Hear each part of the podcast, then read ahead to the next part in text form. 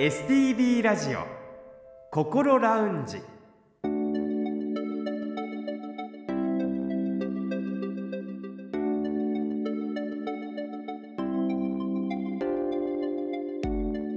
おはようございます。北本孝夫です。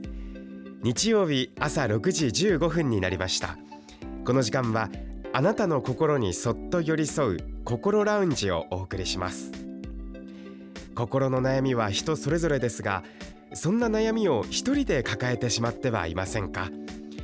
この番組ではそんなあなたのために未来に向かって前向きな一歩を踏み出せるような情報を時間の限りお届けしてまいります。この後6時30分までぜひ心ラウンジにお付き合いください。それでは今週も心ラウンジのアドバイザーをお迎えしましょう。札幌友メンタルクリニック高誠代理事長です。先生おはようございます。おはようございます。今週もどうぞよろしくお願いいたします。よろしくお願いいたします。さて9月の心ラウンジは意外と知らない体のあれこれと題してお送りしていきますが初回のテーマは高血圧です。日本高血圧学会などが編集している高血圧治療ガイドラインによりますと高血圧は日本では4300万人という最も患者数の多い生活習慣病で脳卒中心臓病腎臓病などを予防する上で血圧の把握は非常に重要で患者さん本人はもちろんご家族の方々の理解も大切ですと書かれています。血圧についてですが正常な値はどれぐらいになるんでしょうか？そうですね。えーと、これはですね測る場所によってまた違ってきますけれども。場所ですか？そうです。あの大抵ですね私たちは検診もしくは病院で測りますよね。でそれを診察室血圧と言いますけれども。でも近年ですね家庭用の血圧計が普及されるようになりましてお家でも測れるようになりました。そこで測ったのはね家庭血圧。大体ねその間にね5ぐらい診察室血圧が高いって言われます。なぜですか？まあ一般的に言うのはね実はねまあ診察室で測ると人に測ってもらうわけですから割と緊張しやすい。それで血圧がやっぱり上がるんじゃないか。そういう意味で診察室血圧を別名白衣血圧とも言いますね。白衣血圧。そうですね。先生の白衣を見ると緊張するわけですからね。ああそういうことなんですね。じゃあ、リラックスしている家庭で測る血圧っていうのが我々まあよく見るというか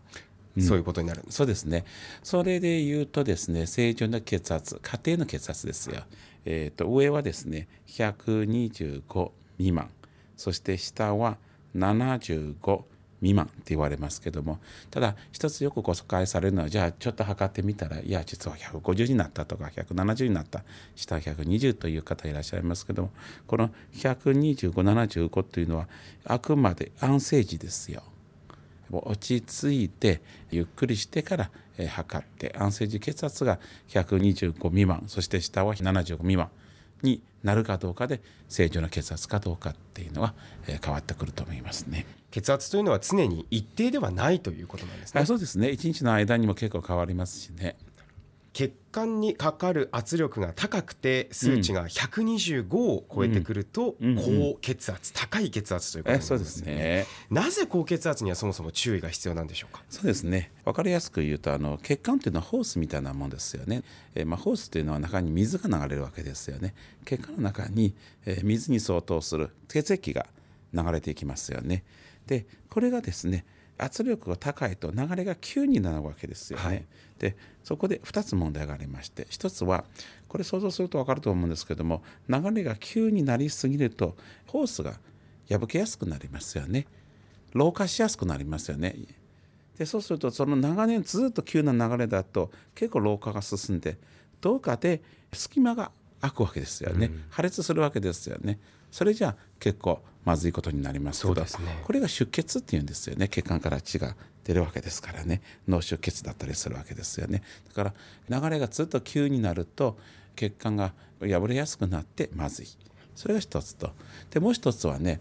他の生活習慣病特にあの高脂血症などで血管の中にですねヘドロみたいなものが常に血管の壁にくっつくようになるわけですよね。で流れがものすごく急になるとくっついてるこのヘドロがですね流されていくわけですよね。流されていってどんどんどんどん前の方に運ばれていきますと今度はね前の方はだんだんとで血管の場合はですね狭くなっていきますのでそこで詰まってしまって脳梗塞や心筋梗塞のような厄介病気になるわけですよね。それも非常に都合が悪いわけですよね。まあ、もっと言うとえー、あと毛細血管やられて神経壊死を起こしたり心臓病を起こしたりといろんな不都合が出てきますよね。まあ、高血圧は何のメリットもなくデメリットばっかりの病気ですね。だからこそ高血圧にならないようにしないといけないのは分かったんですけれども、はい、ではどういう原因で高血圧になるんでしょうか、はい、はい、そうですね。これはですね実はさまざまな原因があると言われてですね中にはどうしてそうなるのか分かんないという原因も結構ありますけれどもね。結構有名なのは塩分の取りすぎですよね。塩分の取りすぎ。はいそれから肥満運動不足ストレス睡眠不足疲れそれからね遺伝も結構あると言われますけれども、うん、あとはね加齢ですね。年取ってくると、えー、血圧が少しずつ上がっていきますね、塩分の取りすぎは高血圧に良くないという話をよく私も耳にしていたんですけれども、うんうんうん、なぜ塩分が血圧に関係してくるんですか？そうですね。これ大雑把な話になりますけれども塩分を取りすぎてしまいますと血液の中の塩分、まあ、濃すぎるようになりますよね。そで、ね、その塩分濃い塩分を下げようとするとですね、えー、水分を溜め込むようになるわけですよね。で同じこのホースの中に水がたくさんあるとどうなるかっていうと、えー、このホースに圧力かかるようになるわけですよね。風船にいっぱい水を溜め込むと、え、風船がすごくこう薄くなって水圧がかかるようになるわけですよね。それで血圧が上がってしまうんじゃないかと言われますね。水分が溜め込まれるから。そうですね、ね、まあ、そういう意味でですね特に日本人の場合はですね諸外国と比べると塩分の取りすぎによる血圧の上昇は結構目立っているんですけれどもね。そうなんですね、うん、理想のこの塩分はですね男性で 7.5g 女性で 6.5g じゃあこれ達成できているかっていうと残念ながら達成できてないですよね。そうなんです、ね、そうですね。確かにね、男性の場合は10グラム超えてますよ。平均してね。だからそこをどうやって下げるかっていうのは医学界では結構議論にはなりますけれども、これね、簡単に下げられないです。まあ、諸外国でもですね、塩分が結構問題になりますよね。じゃあ、塩分を下げると血圧下がるのは目に見えてますけど、塩分下げると美味しくないんですよね。長年の習慣ですよね。これぐらいしょっぱくないと焼き魚焼き魚の味がしないわけですよね。で外国の場合はですねパンの中にその塩分結構入ってるんですよ。私たちはご飯を主食とするわけですからまだましですけどもねじゃあどうやったらこのしょっぱいパンを食べないですパンの中の塩分を減らすともうたちまちまずくなるわけですよね。うん、そこで実際に面白い、えー、試みがあったんですけどイギリスですけれどもね国を挙げて少しずつ塩分を下げましょうって、うん、要は国民がわからないぐらいに少しずつ毎年少しずつ少しずつ下げていくんですよ。確かにね今記憶定かではないですけど、えー、10年近くかけてだったと思いますけど3分の2がもっと低い塩分まで下げましたよ。要はあの10年前にイギリス人が食べてたパンが今よりずっとしょっぱかったっていうお話ですけど少しずつ下げるわけですからイギリス人が気づかなかったんです。なるほどそれぐらい大きなプロジェクトをしないと摂取する塩分の量というのは減らせないぐらい難しい問題なんですね。そうなんですよ。摂取する塩分の量自体は考えてバランスよく食べないといけないっていうことですよね。そうですよね。でもまだまだね多いです。もともと下げないといけないと言われてますけれどもね。続いて高血圧によって起こる症状これはどういったものですか？えーとですね実はね高血圧っていうのはねサイレントディジーズ静かな病気の一つと言われます。よくね血圧最近あの血圧が高いと頭が痛いという方いらっしゃいますけれどもよっぽど血圧が高くならないと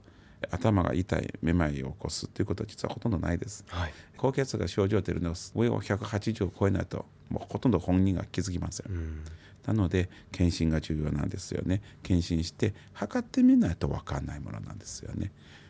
検診をしてちゃんと自分がどういう状態かというのを把握するのが大切ですね。非常に大切だと思います一方で高血圧だと分かった場合、治療は可能なんでしょうか？そうですね。十分可能です、はい。血圧が高い場合はですね一つだけやるのではなくていろんなことをやって血圧を下げていくんですけども運動それから塩分を控えること休息をよくとること、えー肥満があれば肥満を解消する、えーそして実は、まあ、先ほどちょっと言い忘れましたけれどもタバコを吸うことによって血圧が上がるんで、はい。できれば禁煙も一緒にやっていきたいなと思います。そしてよく言われることは先生血圧の薬っていうのは飲み出したらやめられないよねって、でやめられない薬だったら飲みたくないよねっていう